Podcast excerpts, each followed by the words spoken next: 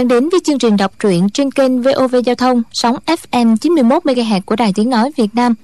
Thưa các bạn, đêm qua chúng ta đã theo dõi phần 15 bộ truyện ỷ Thiên Đồ Long Ký của nhà văn Kim Dung.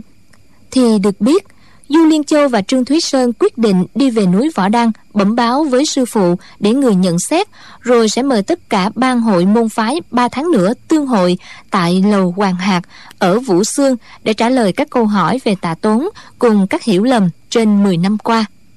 Du Liên Châu chọn một chiếc thuyền đi theo đường thủy để đỡ đụng chạm các nhân vật trên giang hồ.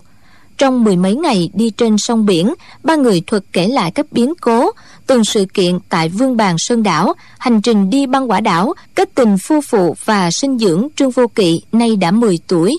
Du Tam Ca kể sự hiểu lầm mấy mươi môn phái ban hội đối đầu thanh toán với Thiên Ưng Giáo. Đến cửa sông Tiền Đường, họ đổi sang chiếc thuyền, rồi đi ngược về Thượng Lưu. Lúc ghé sang một thị trấn nhỏ ở An Huy để mua thêm lương thực. Trương Vô Kỵ bị một lão ăn mày dụ dỗ rồi bắt cóc. Y chính là Hạ Lão Tam trong vua Sơn Bang ở Đông Xuyên, nay đã gia nhập cái bang. Tây Lão cầm con rắn đen, tức hắc tinh, có nọc cực độc chìa vào sau lưng của Trương Vô Kỵ để đe dọa khiến Du Liên Châu, Trương Thúy Sơn và Ân Tố Tố đành đứng nhìn.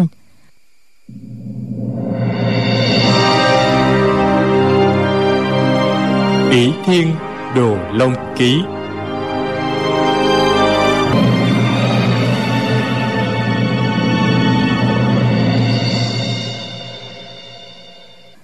Hà Lão Tam nói. Chỉ xin ân cô nương Nói ra một câu. Hạ Lão Tam này sẽ lập tức trả lại công tử.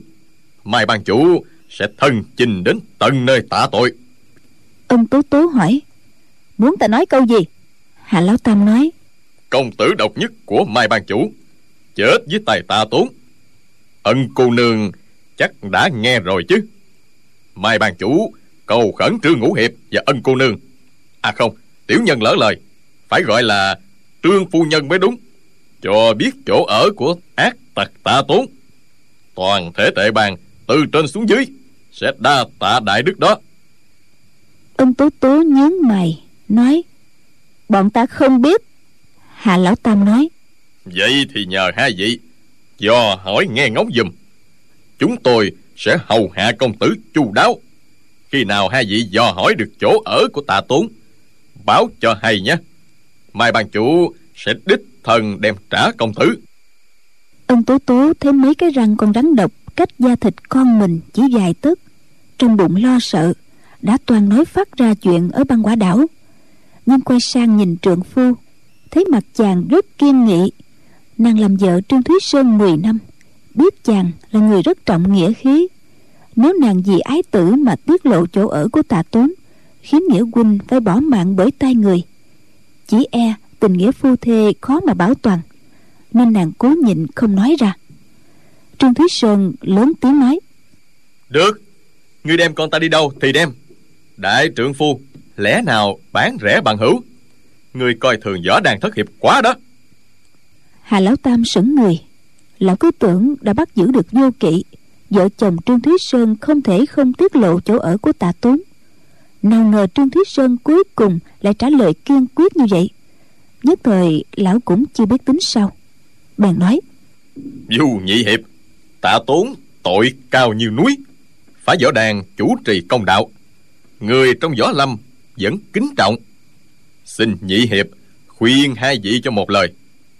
Du liên châu nói việc này xử lý thế nào?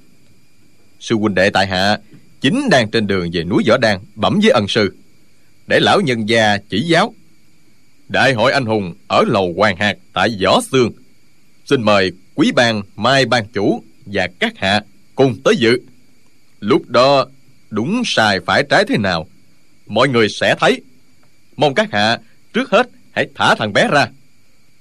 Chàng ở cách bờ sông sáu bảy trượng, nói mấy câu đó tuyệt nhiên không đề khí.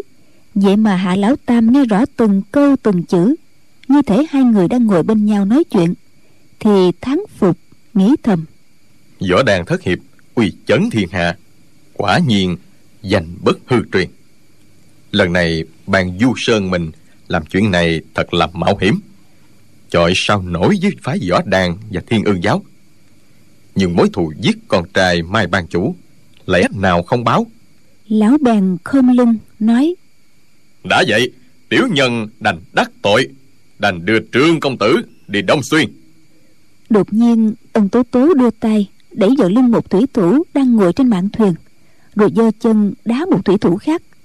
Hai thuyền phu kêu lên oai oái, lăn tòm xuống sông, nước bắn tung tóe.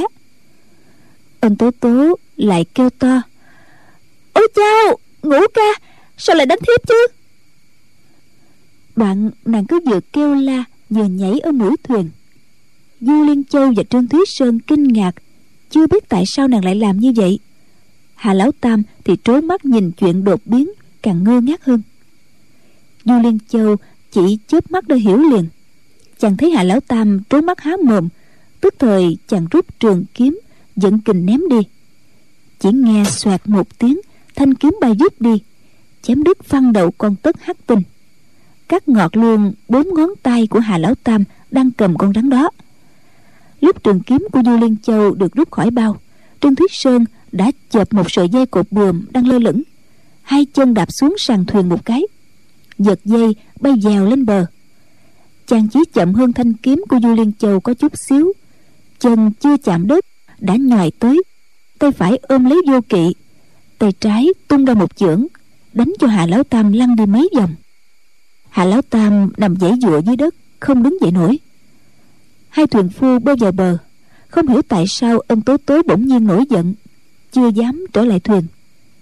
Ân tố tố cười khúc khích nói, mời hai vị đại ca lên thuyền, vừa rồi ta đắc tội. Xin tặng mỗi vị hai lượng bạc để hai vị mua rượu uống ha. Chiếc thuyền ngược dòng mà đi, lại ngược gió, nên tiến rất chậm. Trương thúy sơn xa sư phụ và sư huynh đệ đã 10 năm, nóng lòng gặp lại nên khi tới an khánh chàng muốn bỏ thuyền đi ngựa. Du liên châu nói ngũ đệ chúng ta đi thuyền tốt hơn. Tuy chậm vài ngày nhưng đáp thuyền ít gặp rắc rối hơn. Hiện nay trên giang hồ không biết có bao nhiêu người muốn trà vấn chỗ ở của nghĩa huynh hiền đệ đó. Ân tố tố nói vợ chồng muội cùng đi với nhị bá chẳng lẽ còn có kẻ dám cản trở đại giá của du nhị hiệp sao? Du liên châu nói võ đàn thất hiệp liên thủ thì không một ai dám ngăn cản. Nhưng chỉ có ngu huynh với ngũ đệ thì làm sao mà địch nổi bao nhiêu là cao thủ kéo đến chứ? Huống hồ chuyện này mình chỉ mong mọi người bãi chiến chả nên kết thêm oán cừu. Trương thúy sơn gật đầu. Nhị ca nói chí phải. Thuyền đi mấy ngày nữa thì đến võ quyệt là địa giới tỉnh hồ bắc tối hôm đó tới cửa phú trì thuyền đậu lại chuẩn bị nghỉ đêm. Du liên châu bỗng nghe có tiếng ngựa hú trên bờ ngó ra ngoài khoang. Thấy có hai con ngựa vừa quay đầu phi về hướng thị trấn. Tuy chỉ nhìn thấy lưng người cưỡi ngựa nhưng thân pháp nhanh nhẹn hiển nhiên là người biết võ nghệ. Chàng quay sang nói với trương thúy sơn. Ở đây e rằng lại gặp chuyện rắc rối rồi. Chúng ta đi luôn là hơn. Trương thúy sơn nói dân. Trong lòng chàng hơi sao xuyến, võ đang thức hiệp từ khi xuống núi hành hiệp, võ nghệ cao cường. Hành sự ngay thẳng, chỉ có người ngoài nghe tiếng phải tránh né, chứ chưa từng phải né tránh ai bao giờ. Mấy năm qua, uy danh của du liên châu lừng lẫy hơn cả mấy vị trưởng môn phái lớn như phái cung luân, phái không động. Vậy mà bây giờ thấy bóng dáng sau lưng của hai kỵ sĩ vô danh tiểu tốt mà đã không muốn nghĩ lại ở cửa phú trì chỉ là vì nhị ca lo lắng cho ba người trong gia đình sư đệ. Du liên châu gọi nhà thuyền, thưởng cho họ ba lượng bạc, bảo họ cho thuyền đi suốt đêm. Nhà thuyền tuy mệt, nhưng ba lượng bạc bằng số tiền hỏa thực cả mấy tháng, cho nên rất vui mừng, nhổ neo đi ngay. Tối hôm đó trăng thanh gió mát vô kỵ đã ngủ. Du liên châu cùng hai vợ chồng trương thúy sơn ngồi ở mũi thuyền uống rượu ngắm trăng nhìn mặt sông mênh mông lòng vô cùng khoan khoái. Trương thúy sơn nói thấm thoát sắp tới đại thọ trăm tuổi của ân sư. Tiểu đệ may mắn được về dự một thịnh sự hiếm có trong võ lâm. Ông trời đãi tiểu đệ không đến nỗi nào. Ân tố tố nói tiếc rằng vội quá à. Chúng mình không tìm được lễ vật vừa ý để kính tặng lão nhân gia. Du liên châu nói đệ muội muội có biết ân sư của ta yêu ai nhất trong bảy đệ tử hay không? Ân tố tố nói um, đệ tử đắc ý nhất của lão nhân gia dĩ nhiên phải là nhị bá rồi. Du liên châu cười. lời nói của muội chưa thật lòng. Bụng thừa biết một đằng miệng lại nói một nẻo. Trong bảy sư huynh đệ chúng ta người được sư phụ đêm ngày mong nhớ chính là đức phu quân anh tuấn của muội đó. Ân tố tố trong lòng rất mừng nhưng vẫn lắc đầu. Um, muội chả tin đâu. Du liên châu nói. Bảy người chúng ta ai cũng có sở trường. Đại sư ca tinh thông dịch lý giảng dị thanh cao. Tam sư đệ thì tinh minh mạnh mẽ. Sư phụ giao việc gì cũng không để lỡ tứ sư đệ cơ trí hơn người. Lục sư đệ thì kiếm thuật tinh thông. Thất sư đệ mấy năm qua chuyên luyện võ công ngoại môn. Sau này sẽ nội ngoại kim tu cương nhu hợp nhất. Không phải ngũ đệ thì còn ai vào đó? Ông tố tố nói vậy còn bản thân của nhị bá thì sao? Du liên châu nói ta tư chất ngu muội và thô lỗ lắm không có sở trường nào cả. Miễn cưỡng mà nói thì ta là kẻ phải khổ công nhiều nhất luyện tập võ công bản môn mà sư phụ truyền thụ. Ông tố tố vỗ tay cười. Nhị bá nhị bá là người võ công giỏi nhất trong võ đan thất hiệp nhưng mà khiêm tốn chẳng chịu nói ra mà. Trương thúy sơn nói trong bảy huynh đệ chúng ta nhị ca luôn là người võ công cao nhất. Mười năm xa cách tiểu đệ bây giờ càng chẳng thể theo kịp. Ôi không được ân sư dạy dỗ mười năm. Tiểu đệ chắc là đứng chót trong bảy người rồi. Lời chàng không khỏi có ý buồn rầu. Du liên châu nói thế nhưng trong bảy huynh đệ văn võ toàn tài chỉ có một mình ngũ đệ thôi. Nè đệ muội ta nói cho muội biết một bí mật nha. Năm năm trước, trong buổi tiệc mừng thọ ân sư 95 tuổi, khi bọn ta chúc thọ ân sư, bỗng dưng người tỏ vẻ không vui. Mới nói, trong bảy đệ tử của ta, ngộ tính cao nhất, văn võ song toàn, duy chỉ có thúy sơn. Ta vẫn dự định sẽ cho y kế thừa y bác của ta. Ôi, tiếc rằng á y phúc mỏng. Năm năm rồi chưa biết sống chết thế nào. Chỉ e giữ nhiều lành ít. Nè muội bảo có phải sư phụ yêu quý nhất ngũ đệ không? Ân tố tố cười tươi như hoa lòng vui sướng khôn cùng. Trương thúy sơn thì hết sức cảm kích nước mắt rưng rưng. Du liên châu nói này ngũ đệ bình yên trở về chính là món lễ vật chúc thọ quý giá nhất đối với ân sư đó. Vừa nói tới đây, bỗng trên bờ vọng lại tiếng gió ngựa dồn dập từ đông sang tây. Trong đường vắng, nghe rõ ràng có bốn con ngựa. Ba người nhìn nhau, nghĩ thầm, mấy con ngựa kia đang đêm phi dội như vậy, hẳn có liên quan tới mình. Ba người tuy không muốn chuyện rắc rối, nhưng họ đâu phải kẻ nhát gan. Cả ba coi như không có gì đáng chú ý. Du liên châu lại nói lần này khi ta xuống núi sư phụ chính đang bế quan tĩnh tu. Mong rằng lúc chúng ta về đến nơi thì lão nhân gia đã khai quan tần tố tố nói phụ thân muội ngày trước có nói với muội á rằng cả đời chỉ khâm phục có hai người thôi. Một là dương giáo chủ của minh giáo vị này thì đã tạ thế. Người thứ hai á, là tôn sư trương chân nhân. Ngay cả bốn đại cao tăng kiến văn trí tính của phái thiếu lâm phụ thân muội cũng không phục lắm. Trương chân nhân năm nay tròn trăm tuổi tu trì cao siêu đời nay không ai sánh kịp. Bây giờ lại còn bế quan nữa. Chắc là để tu luyện thuật trường sinh bất lão phải không ạ? À? du liên châu nói. Không phải đâu. Là ân sư á muốn suy tư về võ công mà. Ân tố tố hơi ngạc nhiên.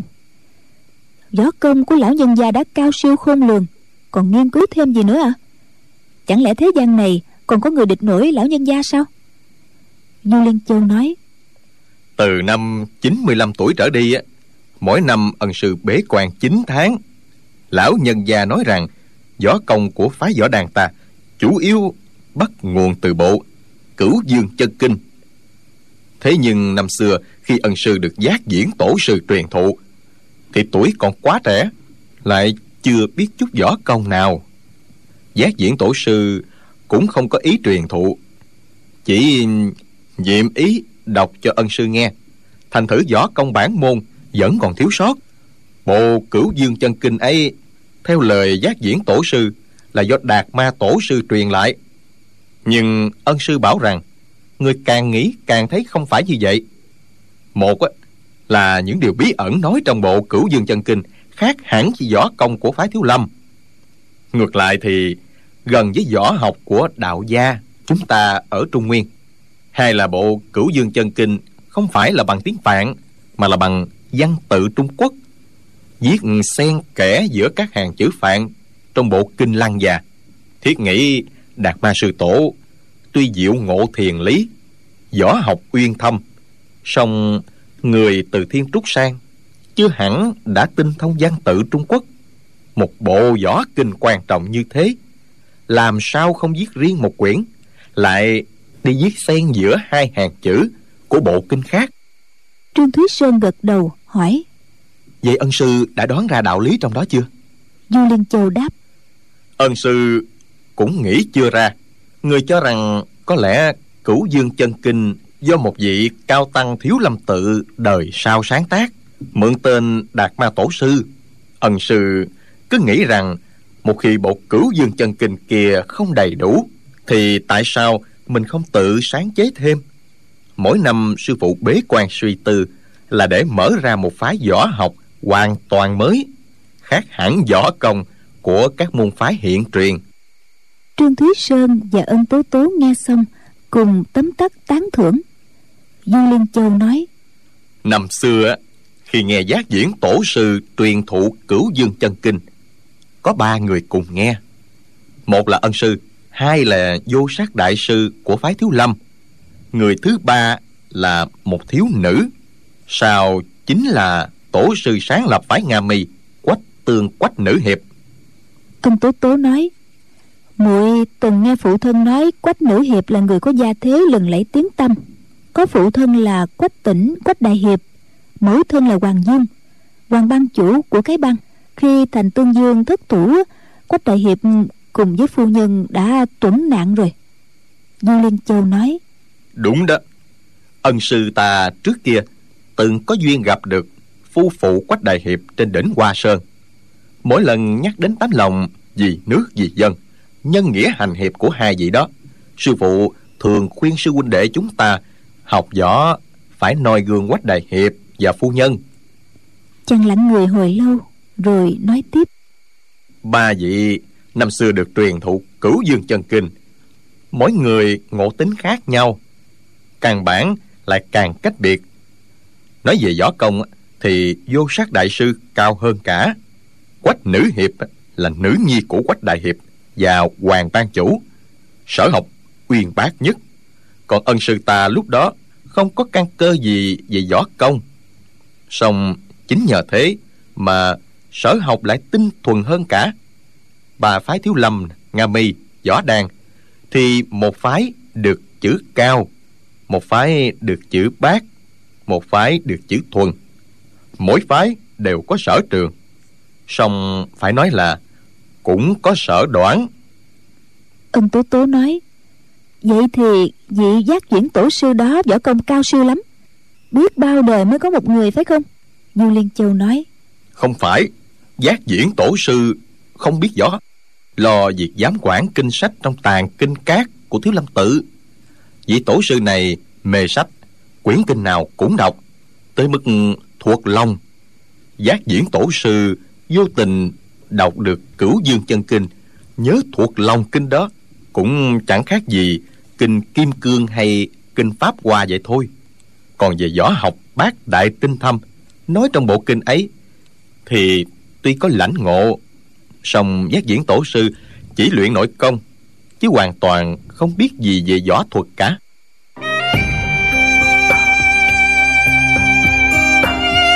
Rồi chàng đem chuyện cửu dương chân kinh bị thất lạc ra sau, cùng những điều ít ai biết tới mà kể cho ân tố tố nghe. Chuyện đó trương thúy sơn đã nghe sư phụ kể. Riêng ân tố tố thì mới được nghe lần đầu. Nàng thấy rất thú vị và hỏi. Thì ra cội nguồn của hai phái võ đăng và nga mi là như vậy. Vậy quách tôn quách nữ hiệp không kết duyên với trương chân nhân sao? Trương thúy sơn mỉm cười ngắt lời vợ. Nàng lại nói dớ dẫn rồi. Du liên châu nói.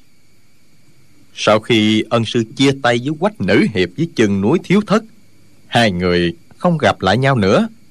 Ân sư bảo rằng quách nữ hiệp trong lòng in sâu hình bóng một người. Chính là thần điêu đại hiệp, dương quá.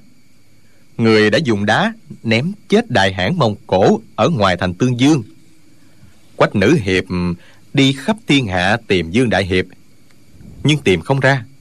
Đến năm 40 tuổi, đột nhiên đại triệt đại ngộ liền xuất gia làm ni cô, sau đó khai sáng phái nga mi.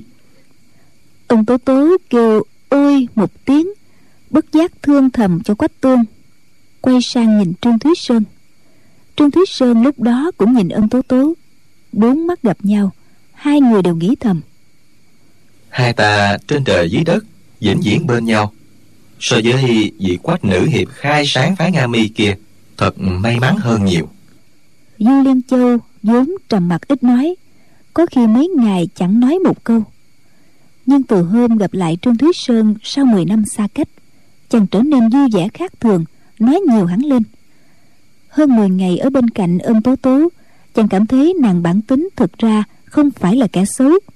Chẳng qua, gần mực thì đen, gần đèn thì rạng. Từ tuổi ấu thơ đã tai nghe mắt thấy toàn những sự tà ác, cho nên mới không phân biệt thiện ác, nhiễm phải tính thích giết người nhưng mười năm nay làm vợ trương thúy sơn, tính khí đã thay đổi hẳn. Ác cảm của chàng đối với nàng khi mới gặp đã dần dần mất đi. Chàng cảm thấy nàng còn thẳng thắn trung thực hơn khối kẻ danh môn chính phái tự cao tự đại và gàn dở. Chợt nghe có tiếng gió ngựa, lại từ phía đông vọng tới, lát sau chạy ngang qua về phía tây. Trương thúy sơn làm như không nghe thấy, nói, nhị ca nếu sư phụ mời các cao thủ hai phái thiếu lâm nga mi cùng nghiên cứu lấy sở trường bù cho sở đoản thì võ công của cả ba phái sẽ đại tiến. Du liên châu vỗ đùi nói đúng lắm. Sư phụ bảo về sau ngũ đệ sẽ là người thừa thủ y bác môn hộ. Quả không lầm chút nào trương thúy sơn nói chỉ vì tiểu đệ không có bên cạnh nên ân sư lúc nào cũng mong nhớ. Đối với từ mẫu thì đứa con phiêu bạc tha hương bao giờ cũng được quý hơn hiếu tử ở liền bên cạnh. Thật ra lúc này tài năng của tiểu đệ so với đại ca nhị ca tứ ca dĩ nhiên thua xa đã đành mà so với lục đệ thất đệ chắc cũng không bằng. Du liên châu nói. Không hẳn thế hiện tại luận về võ công dĩ nhiên ngũ đệ không bằng ta nhưng truyền nhân y bác của ân sư là người phải gánh giác trọng nhiệm, làm sáng danh võ học. Ân sư vẫn thường bảo, thiên hạ rộng lớn thế này, sự dinh hay nhục của một môn phái võ đàn đâu có gì đáng kể. Nhưng nếu có thể nghiên cứu sự bí ẩn quyền diệu của võ học, lựa chọn truyền nhân thật kỹ càng, trước là để bọn tiểu nhân tà ác không theo kịp võ công của bậc chính nhân quân tử. Kế đó, kết hợp nghĩa sĩ trong thiên hạ, đánh đuổi bọn thác lỗ, lấy lại giang sơn ta. Thế mới là làm tròn bổn phận của kẻ học võ thuộc thế hệ chúng ta. Vì vậy, truyền nhân y bác của ân sư, trước hết trọng tâm thuật, thứ đến mới là ngộ tính. Còn nói về tâm thuật huynh đệ bảy người chúng ta không khác nhau bao nhiêu nhưng nói về ngộ tính thì ngũ đệ là cao nhất. Trương thúy sơn xua tay. Đó là do ân sư thương nhớ tiểu đệ nhất thời hứng lên nói vậy thôi. Mà dù ân sư có ý định đó thì tiểu đệ cũng không mảy may dám nhận đâu. Du liên châu mỉm cười nói. Đệ muội hãy vào bảo hộ bé dục kỵ để nó khỏi giật mình. Việc ngoài này đã có ta và ngũ đệ lo liệu. Ông tố tố đưa mắt nhìn quanh chẳng thấy động tĩnh gì. Đang định hỏi thì du liên châu nói. Trong đám lao sậy ven bờ. Thoáng có ánh đào có kẻ mai phục. Trong đám lao sậy phía trước ắt có thuyền địch. Ông tố tố căng mắt nhìn bốn phía một lần nữa. Tất cả tĩnh mịch tuyệt nhiên không thấy có gì khác lạ. Nghĩ thầm chẳng biết nhị ca có qua mắt hay là không. Bỗng nghe du liên châu lớn tiếng nói. Du nhị và trương ngũ núi võ đan đi ngang qua quý địa mong được lượng thứ về tội lỡ tiết thiếu chu toàn. Vị bằng hữu nào đó nếu có hứng mời xuống thuyền uống vài chén rượu được không?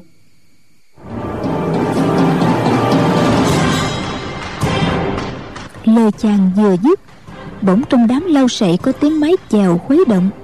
Rồi sáu chiếc thuyền nhỏ lao ra, dàn hàng ngang, chắn ngang mặt sông.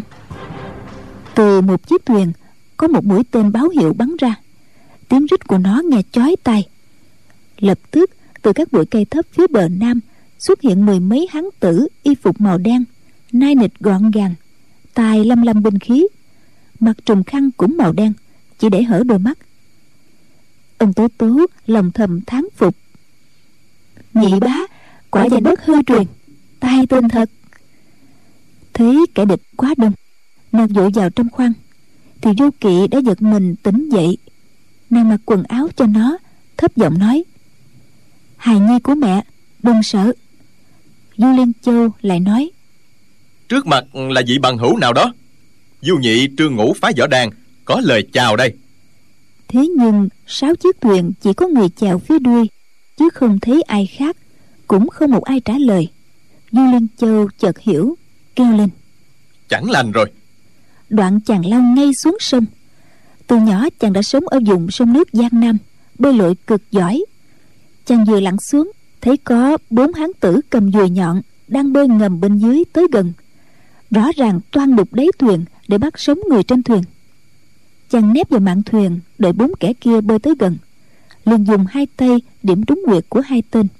Dùng một chân đá vào bên hông tên thứ ba. Điểm trúng nguyệt chí thất của hắn.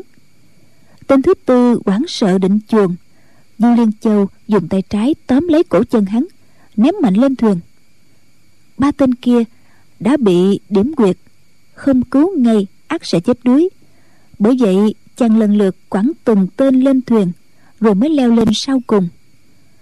Tên thứ tư bị ném lên thuyền trước tiên, lăn một vòng, bật dậy, đâm dừa vào ngực trương thúy sơn. Trương thúy sơn thấy võ công của hắn tầm thường, chẳng buồn né tránh. Dùng tay trái chộp lấy cổ tay hắn. Tiếp đó thúc cùi chỏ ra, trúng quyệt giữa ngực. Hắn kêu hự một tiếng, ngã gục xuống. Du liên châu nói, trên bờ hình như có mấy hảo thủ mình coi như lễ tiết đủ rồi. Thầy kệ bọn chúng, cứ đi thôi. Trương thúy sơn gật đầu, dặn nhà thuyền cứ cho thuyền tiến lên. Tới gần sáu chiếc thuyền nhỏ du liên châu nhấc bốn tên kia lên, giải khai quyệt đạo cho chúng, rồi ném từng tên sang bên đó. Kể cũng lạ, người bên sáu chiếc thuyền kia chẳng ai lên tiếng, mà mười mấy hán tử trên bờ cũng lặng thinh. Tựa hồ cả bọn đều bị câm bốn tên đục thuyền không thấy xuất hiện nữa. Thuyền đi song song với sáu chiếc nhỏ. Khi sắp vượt qua chúng, thì một gã đang chèo thuyền nhỏ bỗng dung tay hai cái. Nghe đoan đoan hai tiếng nổ. Gián gỗ bay tung tóe. Tay lái chiếc thuyền lớn của họ đã gãy nát. Thuyền lập tức quay ngang. Thì ra, tên lái đò kia vừa ném sang hai quả ngư pháo dùng để đánh cá nhưng hai quả pháo này thật to được nhồi rất nhiều quá dược nên có sức công phá khá mạnh. Du liên châu thản nhiên nhẹ nhàng nhảy sang chiếc thuyền nhỏ của đối phương. Chàng tài đá cao mà gan lại lớn vẫn chưa dùng tới binh khí. Tên đang chèo thuyền cứ tiếp tục chèo chẳng lý gì đến người vừa nhảy sang. Du liên châu bèn quát to. Kẻ nào vừa ném ngư pháo? Gã kia vẫn lặng thinh du liên châu liền tiến vào trong khoang thuyền. Thấy có hai hắn tử ngồi đối diện nhau chàng tiến vào mà họ vẫn thản nhiên. Chẳng hề có ý nghênh địch. Chàng túm gáy một gã nhấc lên quát. Các người là bù nhìn hả? Gã kia nhắm mắt lặng thinh. Du liên châu thuộc hàng đệ nhất cao thủ võ lâm không muốn dùng vũ lực truy bức chàng trở ra thấy trương thúy sơn và ân tố tố đã ôm vô kỵ nhảy sang chiếc thuyền nhỏ du liên châu giật lấy mái chèo chèo ngược dòng mới được vài cái nghe ân tố tố kêu lên. Bọn giặc cỏ này tháo nước vào rồi. Chỉ thấy nước tuôn ào ào trong khoang thì ra bọn kia đã tháo nút ở đáy thuyền cho nước tràn vào. Du liên châu nhảy sang chiếc thuyền nhỏ thứ hai thấy nó cũng đang ngập nước một nửa bèn quay đầu nói ngũ đệ thế này thì đành phải lên bờ thôi. Sáu chiếc thuyền nhỏ rõ ràng sắp đặt sẵn giống như tạo thành một cây cầu để cho khách lên bờ. Ba người cùng du kỵ nhảy lên bờ. Mười mấy hán tử che mặt ở trên bờ, xếp thành hình vòng cung, chờ sẵn, dây bốn người vào bên trong. Những người đó đa số cầm trường kiếm, có người cầm song đao hoặc nhuyễn tiên. Không ai sử dụng binh khí nặng. Du liên châu đứng khoanh tay, nhìn khắp lượt từ trái sang phải, sắc mặt thản nhiên, không nói gì một hắn tự đứng giữa phẩy tay một cái, dòng người liền tách ra hai bên. Người nào người nấy hơi khom mình. Binh khí trong tay chĩa xuống đất, ôm quyền hành lễ, tỏ ý nhường đường. Du liên châu đáp lễ rồi hiên ngang đi qua. Đợi chàng bước qua rồi, bọn người kia liền khép cái dòng lại, chặn đường gia đình trương thúy sơn ba người. Các binh khí nhất tệ chĩa lên, thành quang lấp loáng. Trương thúy sơn cười ha hả nói. Hóa ra Các vị muốn giữ trương mổ lại Nên bày trận thế long trọng thế này. Thật là coi trọng kẻ hèn này quá. Hắn tử đứng giữa trù trừ dây lát rồi chỉ mũi kiếm xuống đất mở đường cho qua.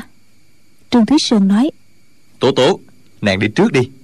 Ân tố tố ôm vô kỵ định bước qua. Bỗng nghe tiếng gió năm thanh trường kiếm nhất tề chĩa thẳng tới vô kỵ.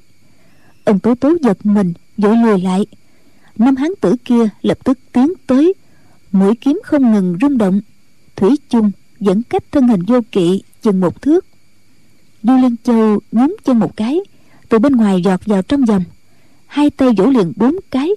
Mỗi cái vỗ đều trúng vào cổ tay cầm kiếm của một hắc y hán tử.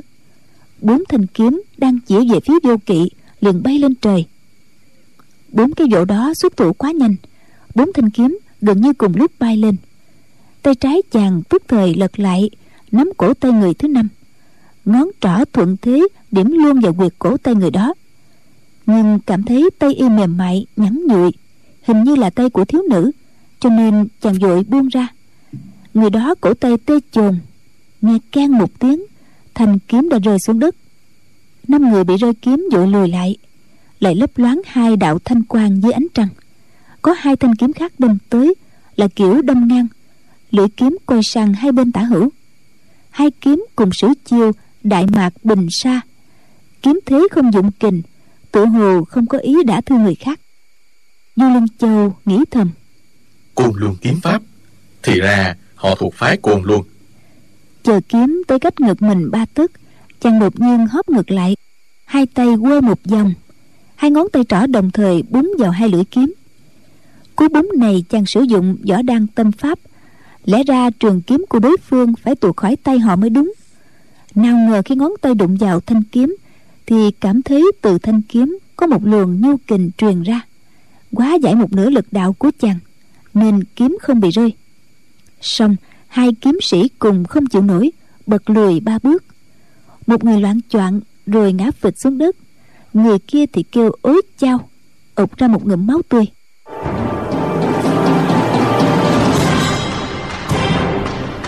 Từ lúc họ đem sáu chiếc thuyền ra chắn ngang sông, họ không thốt ra một lời. Bây giờ hai tiếng kêu ối chao nghe trong trẻo thanh thoát. Đúng là giọng của phụ nữ.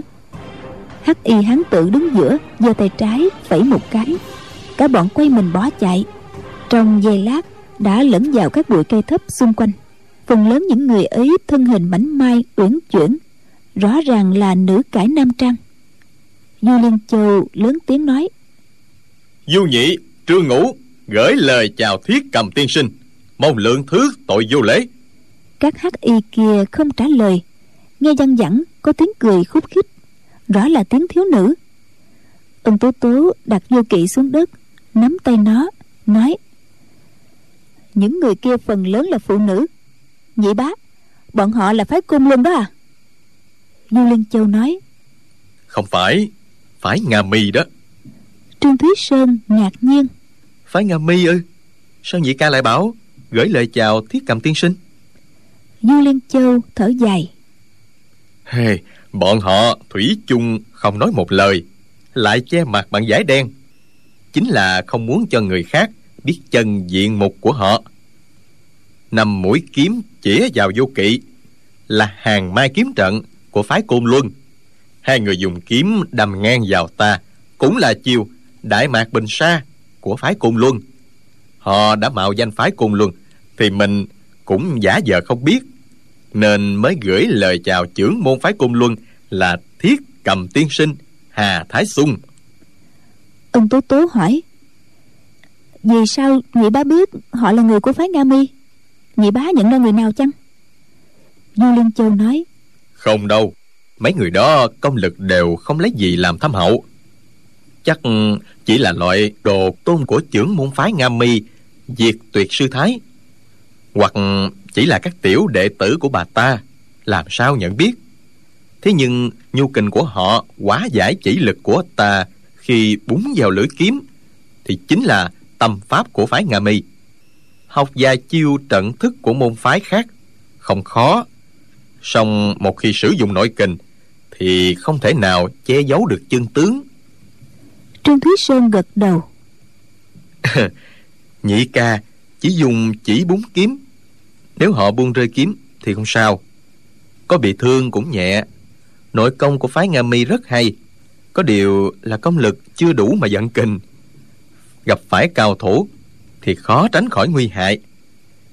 Giả sử nhị ca coi hai người ấy là địch thủ, thì cả hai đã bỏ mạng rồi.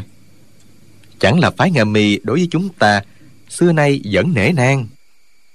Du liên châu nói ân sư hồi trẻ từng được tổ sư phái nga mi là quách tương nữ hiệp đối đãi tử tế.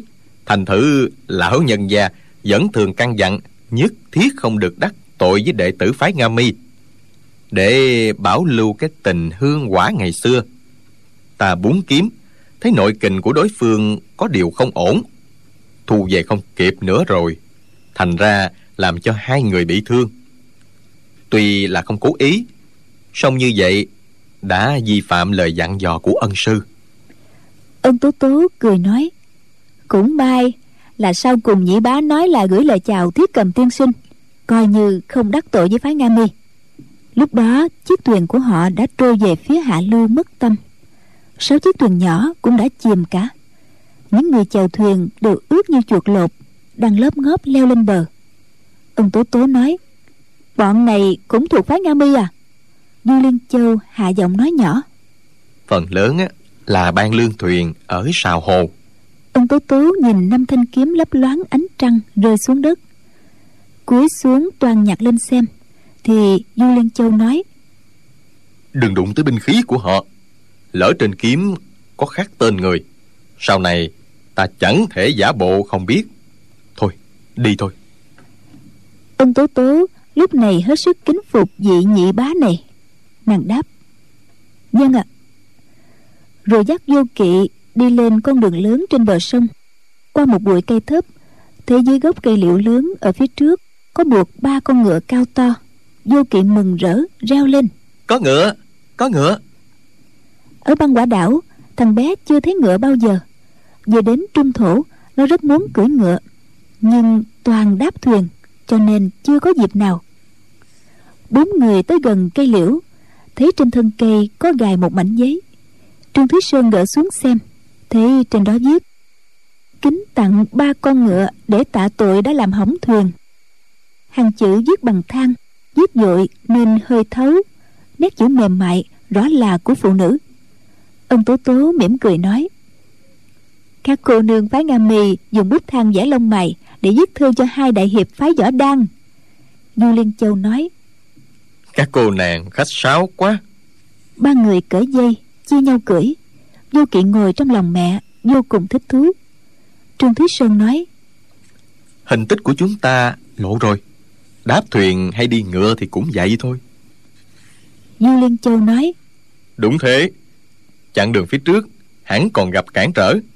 Nếu bất đắc dĩ phải động thủ thì chúng ta nhất thiết chớ có mạnh tay chàng mới vô tình đã thương hai đệ tử phái nam mi.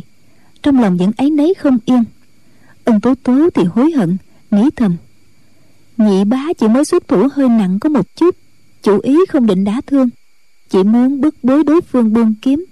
Họ cưỡng lại nên bị thương. Còn mình thì năm xưa, cố ý giết nhiều đệ tử phái thiếu lâm, không cần biết nặng nhẹ là gì. Thật, mình quá tệ. Mình phạm tội, mình phải gánh chịu từ nay không thể để nhị bá bị phiền phức. Bèn nói, nhị bá, những người kia chỉ tới hỏi tội vợ chồng muội, chứ họ hết sức cung kính đối với nhị ca. Sắp tới, nếu có ai cản đường, xin cứ để cho đệ muội lo liệu. Nếu không xong, mới dám phiền nhị bá trợ giúp một tay. Du liên châu nói ừ nói thế thì khác gì người ngoài. Huynh đệ chúng ta sống chết có nhau, đâu còn phân biệt chuyện của riêng ai chứ? Ông tố tố không tiện nói thêm. Hỏi họ biết rõ nhị bá đi cùng với vợ chồng muội sao lại chỉ phái mấy đệ tử trẻ tuổi chặn đường? Du liên châu nói à có lẽ do quá gấp không kịp điều động cao thủ. Trương thúy sơn đoán rằng các thiếu nữ phái nga mi vừa rồi muốn biết tung tích của tạ tuấn bèn nói thì ra nghĩa huynh cũng gây thù chuốc oán với cả phái nga mi hả? Sao ở băng quả đảo không nghe nghĩa huynh nói qua du liên châu thở dài. Hey phái Ngà mi môn quy rất nghiêm. Trong môn phái đa số là nữ đệ tử. Diệt tuyệt sư thái trước nay không cho phép các nữ đệ tử hành tẩu giang hồ. Lần này phái nga mi lại gây sự với thiên ưng giáo. Bọn ta thoạt đầu cũng lấy làm lạ. Mãi gần đây mới hiểu nguyên do. Thì ra, kim qua chùy, phương bình phương lão anh hùng ở khai phong, hà nam một hôm đột nhiên bị sát hại. Trên tường có hàng chữ viết bằng máu. Giết người này là hổ nguyên tích lịch thủ thành côn. Ân tố tố hỏi phương bình là người của phái nga mi à?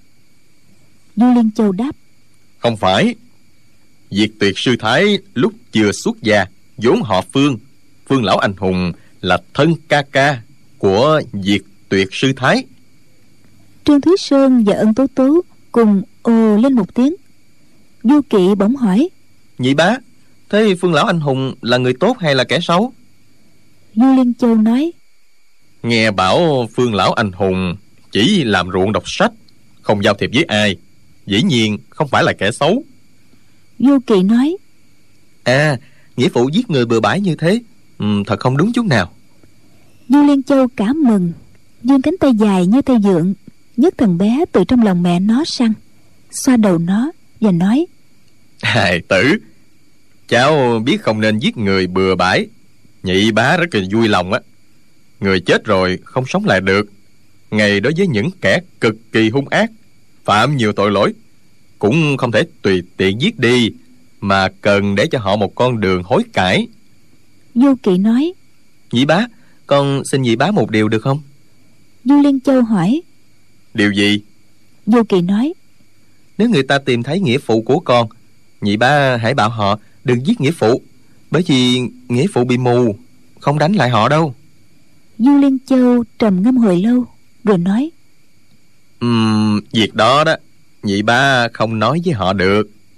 Có điều là nhị bá sẽ không giết nghĩa phụ của cháu đâu. Du kỵ thường người không nói nước mắt rơm rớm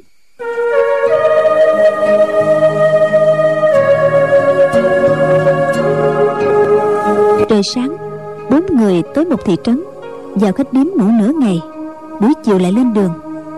Có lúc, hai vợ chồng trương thúy sơn cưỡi chung một con ngựa để vô kỵ một mình cầm cương cho thích. Vô kỵ dẫu sao cũng là một đứa trẻ, cưỡi ngựa một hồi là quên cái việc lo lắng cho tạ tuấn hôm sau tới hán khẩu, trưa hôm đó, lúc gần đến an lục, bỗng thấy trên đường có mười mấy khách thương bất tả chạy ngược lại xua tay rối rít nói với nhóm du liên châu bốn người. Quay lại đi quay lại. Đằng trước có binh lính thác đát giết người cướp của đó. Một người nói với ân tố tố. Đàn bà con gái đừng có to gan. Gặp bọn thác đát không phải chuyện đùa đâu. Du liên châu hỏi. Chúng có bao nhiêu đứa? Một người nói. Một chục tên á có vẻ hung ác lắm. Nói xong vội chạy về phía đông võ đang Thức hiệp lâu nay căm ghét thậm tệ quân nguyên tàn sát lương dân. Trương tam phong giáo huấn đệ tử rất nghiêm, không cho phép tùy tiện động thủ với người khác. Nhưng nếu gặp quan quân làm điều tàn ác, thì được thẳng tay trừng trị. Thành thử võ đang thất hiệp nếu gặp đại đội quân nguyên mới đành né tránh, còn gặp một toán nhỏ quân nguyên hành hung, thì lập tức ra tay trừ khử. Du trương, hai người nghe nói chỉ có mươi tên địch thôi. Nghĩ thầm, chính là dịp trừ hại cho dân. Bèn phóng ngựa về phía trước. Đi chừng ba dặm, quả nhiên nghe phía trước có tiếng kêu thảm thiết. Trương thúy sơn dục ngựa giọt lên, thấy hơn 10 tên giặc cầm cương đao, trường mâu đang lùa mấy chục người dân lại để tàn sát. Máu tươi loang lổ mặt đất. Có bảy tám cái xác, đầu một nơi, thân một nẻo một tên lính nguyên cầm một đứa bé ba bốn tuổi giơ chân đá mạnh, khiến đứa bé bay lên cao. Đứa bé khóc thét lên. Lúc rơi xuống, lại bị một tên lính khác đá lên như chuyền bóng qua lại. Qua vài lần đá, đứa bé không còn kêu khóc gì nữa. Chắc đã chết rồi. Trương thúy sơn cả giận, từ lưng ngựa nhảy xuống. Chân chưa chạm đất, đã giáng một quyền trúng ngực tên lính vừa đá đứa nhỏ. Tên đó không kêu được một tiếng đổ gục ngay xuống. Một tên khác giơ cây giáo dài đâm vào lưng trương thúy sơn. Vô kỵ sợ hãi kêu lên. Dạ dạ có chừng kia trương thúy sơn ngoảnh lại cười nói. Con hãy xem dạ dạ đánh bọn thác tử nè. Thấy trường mâu còn cách mình ngót nửa thước tay trái chàng xoay ra mau. Chụp lấy cán mâu dúi mạnh về phía trước trúng ngực tên lính đó. Hắn rú lên một tiếng ngã ngửa ra có vẻ chết tươi quân nguyên thấy trương thúy sơn dũng mãnh như thế bèn hô quán bao vây lấy chàng. Ân tố tố nhảy xuống ngựa cướp một thanh đao dài chém chết liền hai tên. Bọn địch thấy tình hình bất lợi bỏ chạy tán loạn. Nhưng bọn này hung ác thành tính. Trong lúc chạy trốn vẫn còn dung đao tàn sát người dân. Du liên châu cả giận quát to. Đừng để cho chúng đào thoát.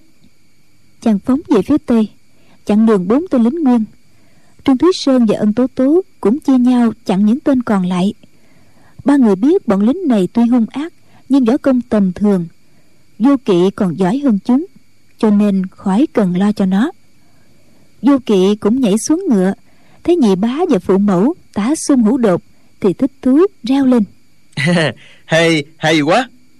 Đột nhiên tên lính bị trương thúy sơn thúc cán mâu ngã ra bất tỉnh ban nãy bất ngờ nhõm dậy chộp lấy vô kỵ nhảy lên lưng ngựa, phóng ngay đi.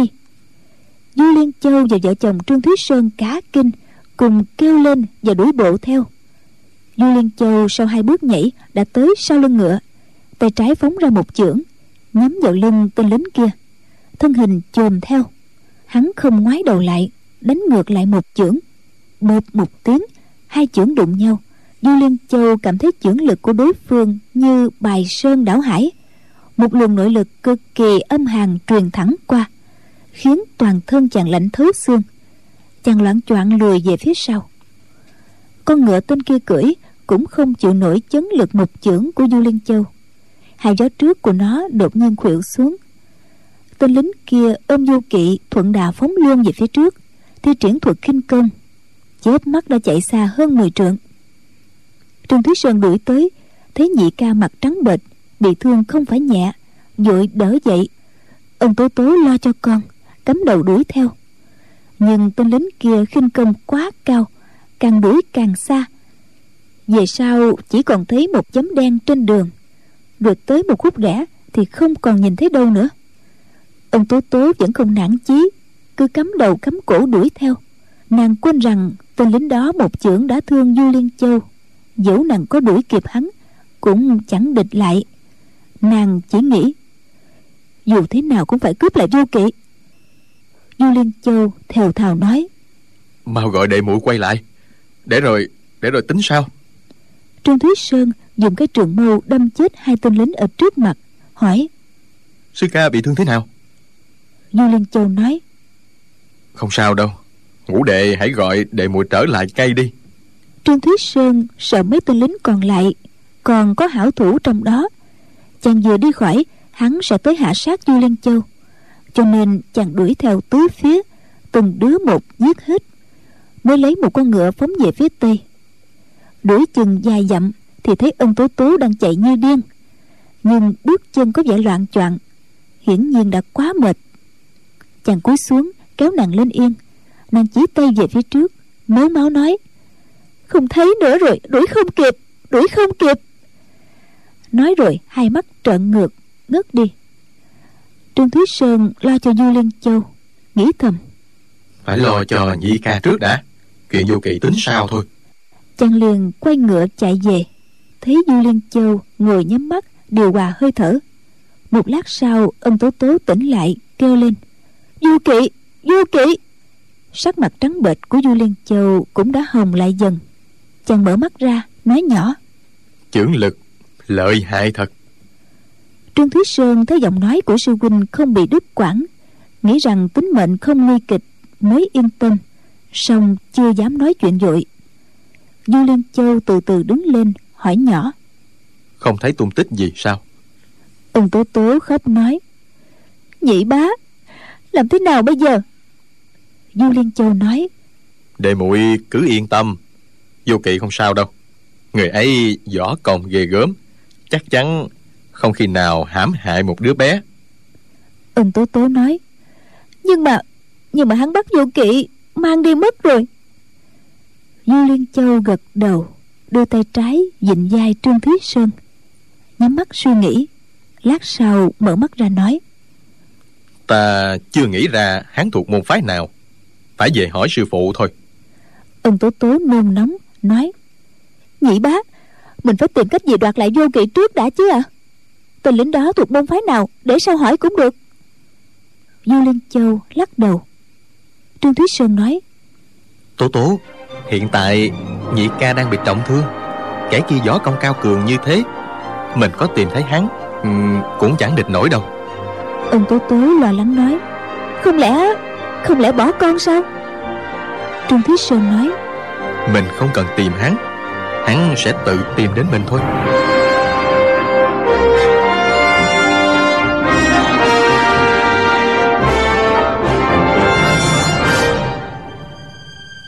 Các bạn thân mến, vô kỵ có được mang trả lại hay không? Mời quý vị và các bạn nghe tiếp phần đọc truyện đêm mai vào lúc 23 giờ trên kênh VOV Giao thông FM 91 MHz của Đài Tiếng nói Việt Nam. Hãy gửi những ý kiến của các bạn vào hộp thư điện tử đọc truyện vovavonggmail.com các bạn nhé. Đến đây thì nhóm thực hiện chương trình xin được chào tạm biệt và hẹn gặp lại.